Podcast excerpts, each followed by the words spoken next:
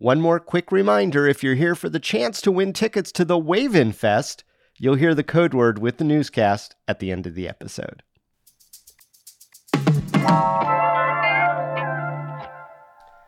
Earth Day is just around the corner, so we've got our attention focused on one of the valley's biggest environmental issues, water. Last summer, the federal government declared the first ever water shortage on the Colorado River, which is where Las Vegas gets 90% of its water. Lake Mead and Lake Powell are at their lowest ever levels. Just looking at those bathtub rings is enough to give any desert dweller anxiety. So how did we get to this crisis point, and what is our city doing about it? Today on CityCast Las Vegas, our lead producer, Sonia Cho Swanson, talks with Daniel Rothberg, environmental reporter at the Nevada Independent. And as Daniel points out, Las Vegas might not be the water-guzzling culprit that we think it is. It's Thursday, April 21st, 2022. I'm David Figler, and this is CityCast Las Vegas.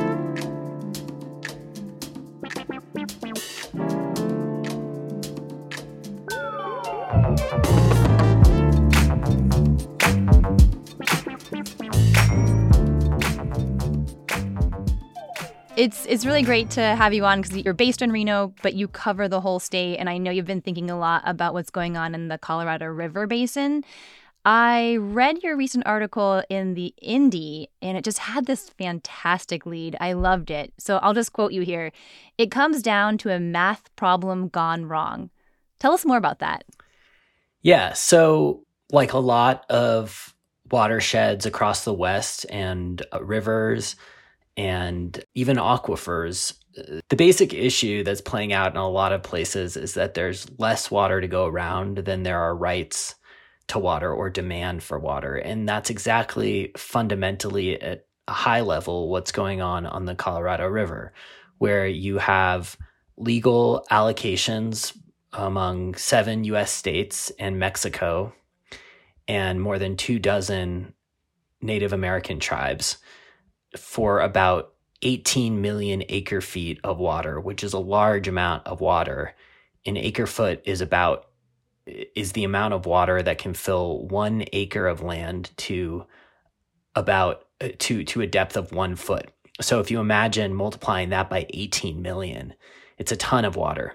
But in the last 20 years during the drought, in many years, we've only seen the flow of the Colorado River be at about 11 million acre-feet. And that prolonged period of drought caused in part, and perhaps in large part by climate change, is driving this imbalance on the river. So you have a continued amount of demand and you have a small supply that is expected to continue at that level because of the way that the climate is changing and precipitation and runoff into the river are changing. Mm-hmm. And last year, the federal government actually stepped in, right? Last summer.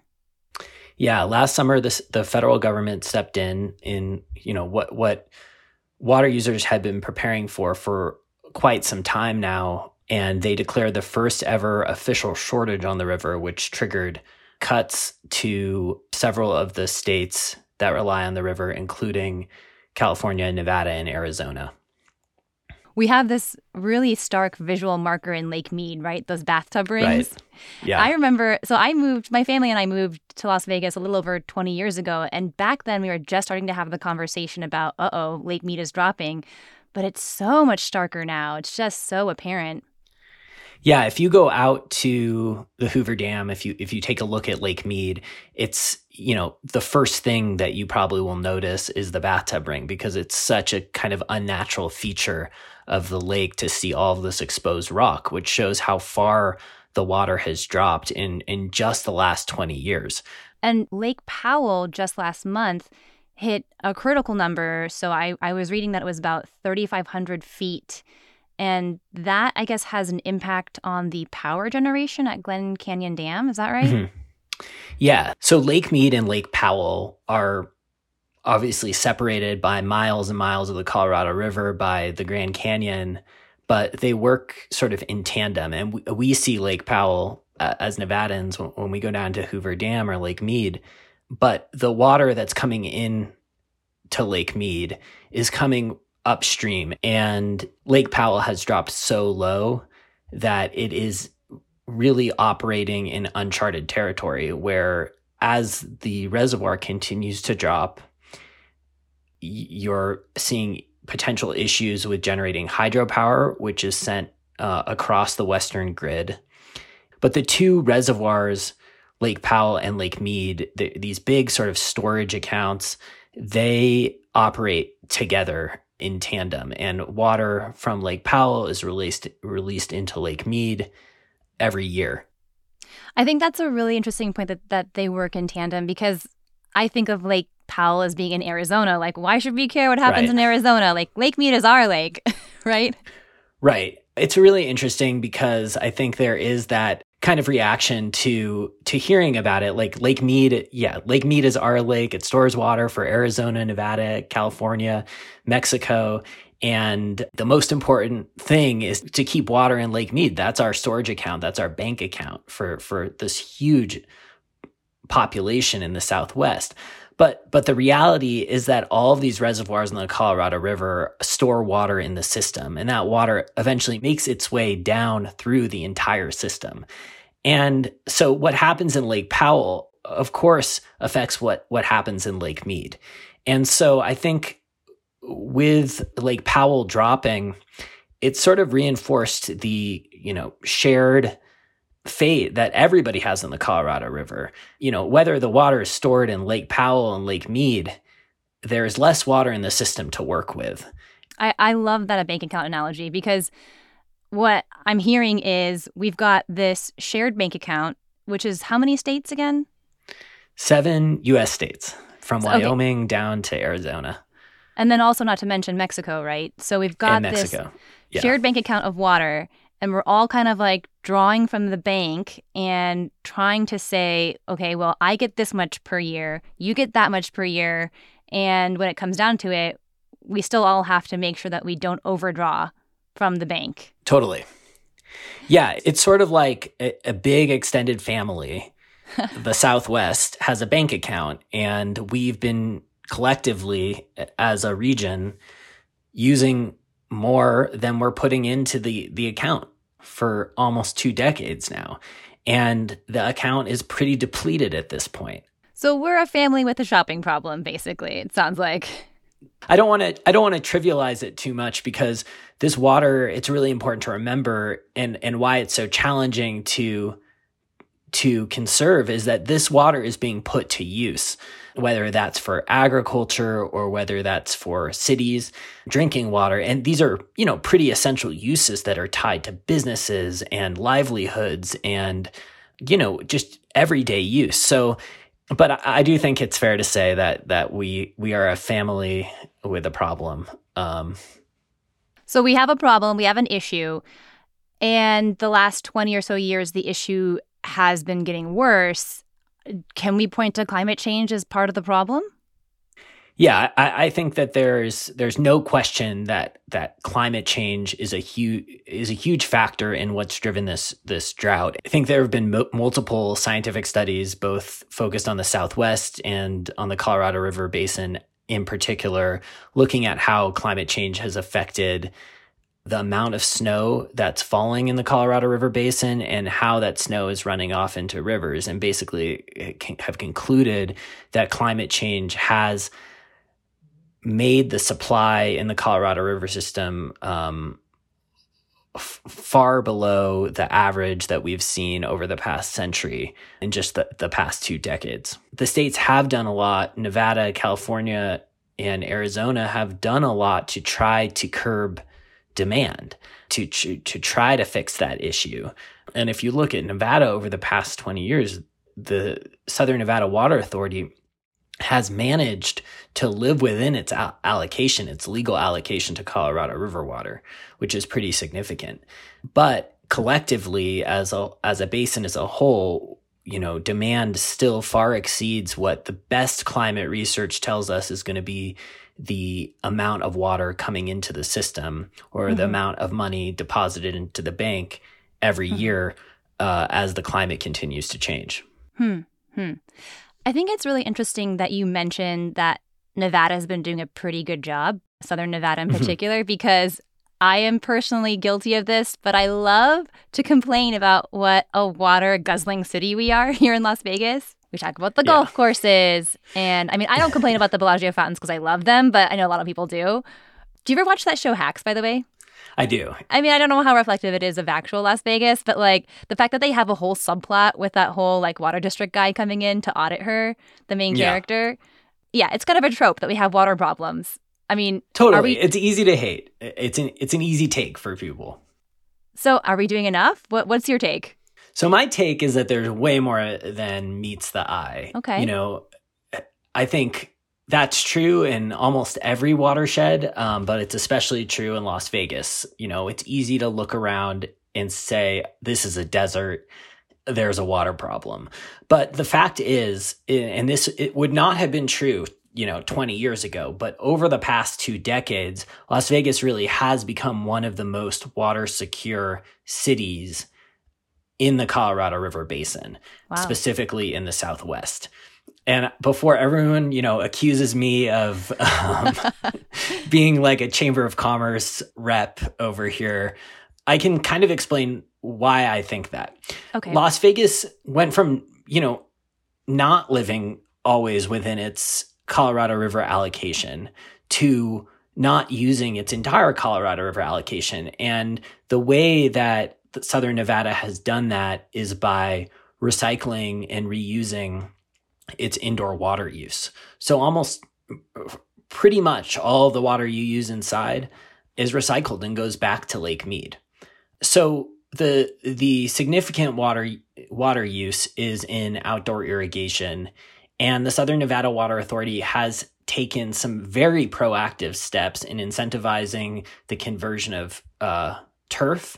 And now with a new state law, eventually converting all of the existing ornamental turf, or what they call decorative turf in the valley, lawns that are not used for any purpose except for kind of aesthetics. And so on the one hand, those aggressive measures to conserve use and drive down the per capita daily use have been really effective in allowing Southern Nevada to live within its Colorado River allocation.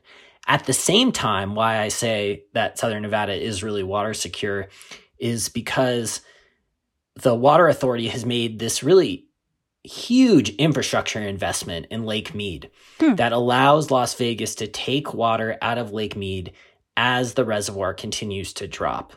And that's a huge, big deal because no other state in the lower Colorado River Basin other than Nevada is able to take water out of Lake Mead if the lake drops so low that water can't physically pass the Hoover Dam.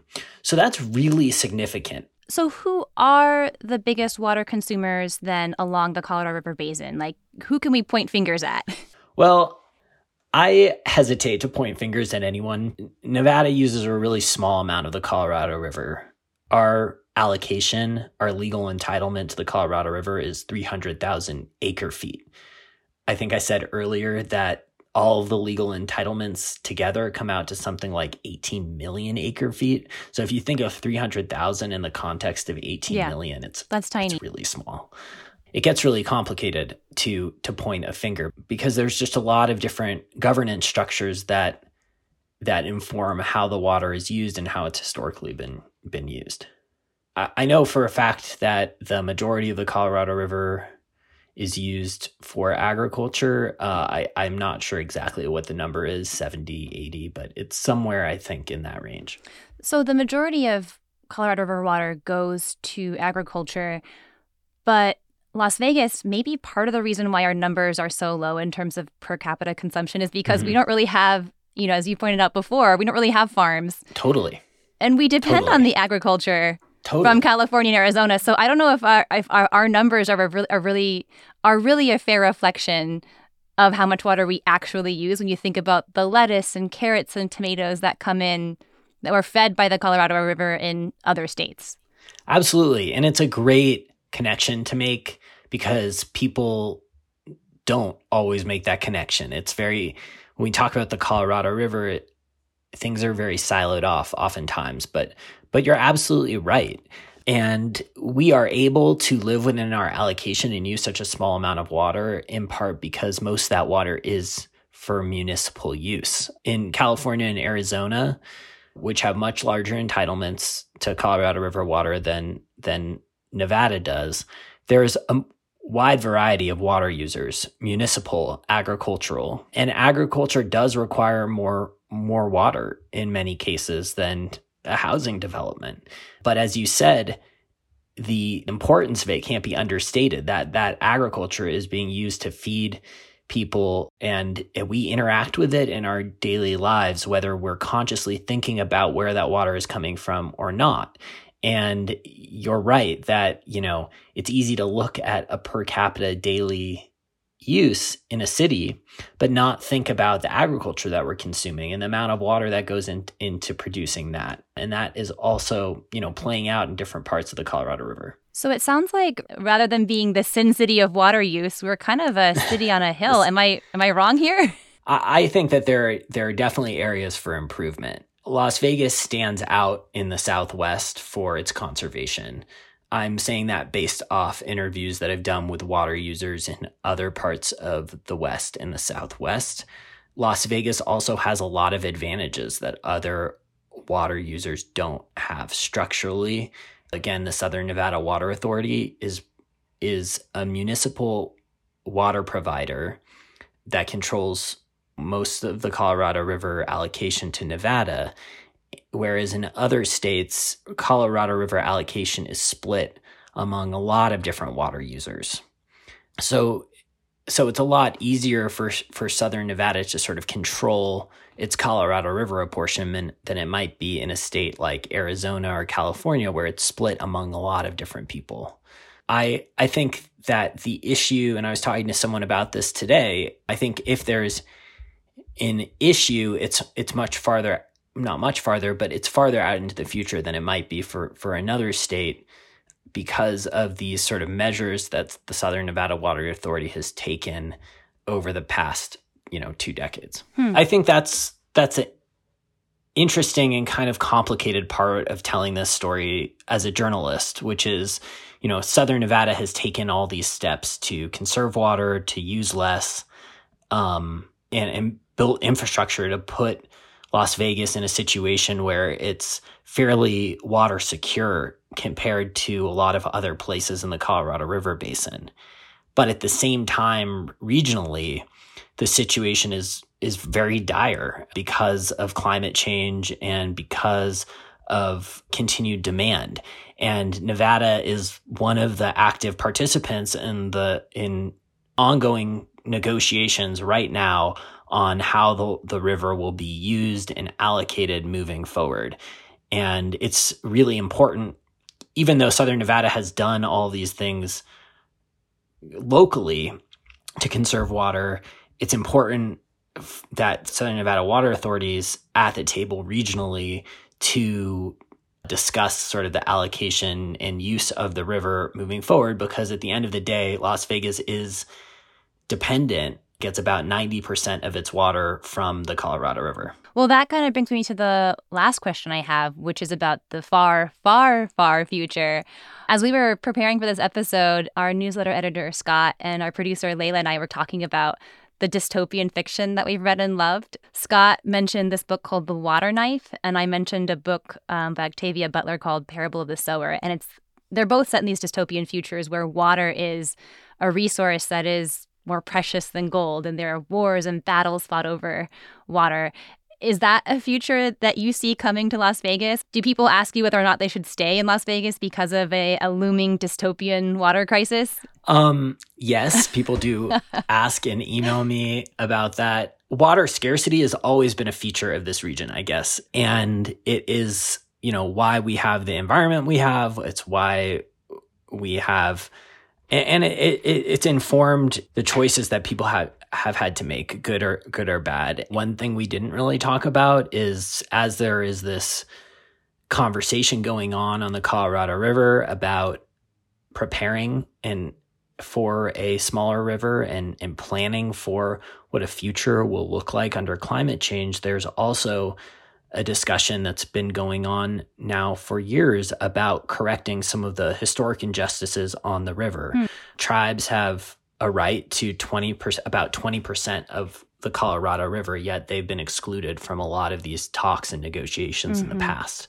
So when I talk about a little bit about how we manage for scarcity in a way that coheres with our values as a society, those are some of the questions that water managers, states, the federal government in particular, are grappling with and thinking about moving forward. I don't know if I answered your question at all, but... Well, I think it sounds like you have hope. I do.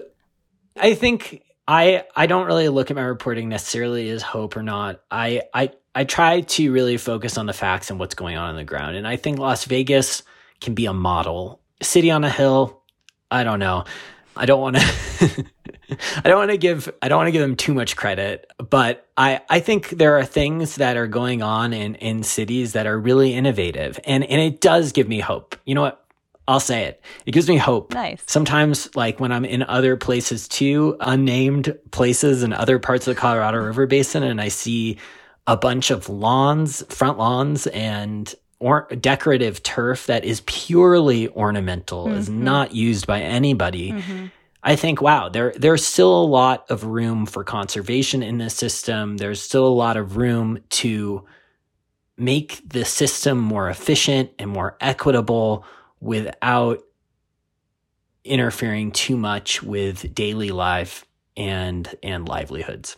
Well, thank you for that note of hope. We could all use it going forward. And happy almost Earth Day, Daniel. Thank you. Thank you. You too.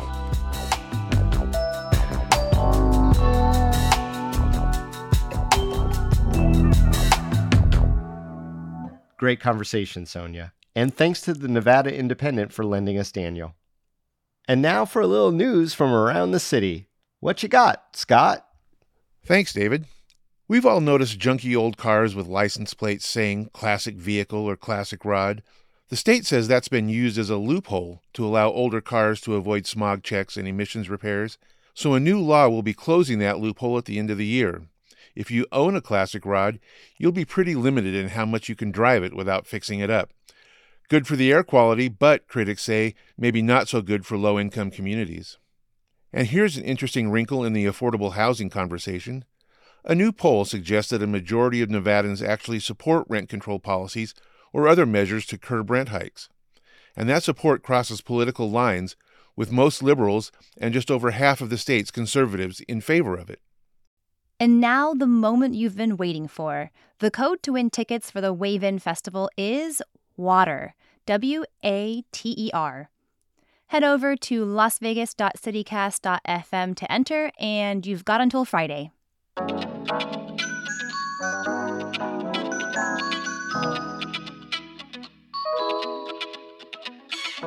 And that's a wrap on the week here on CityCast Las Vegas.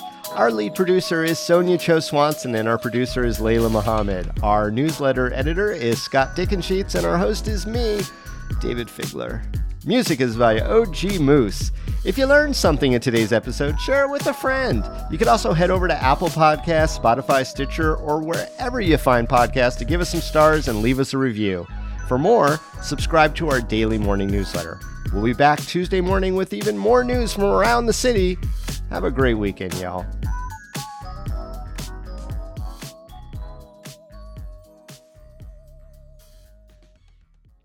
Earth Day is just a hard word for me, and there's no substitute for Earth.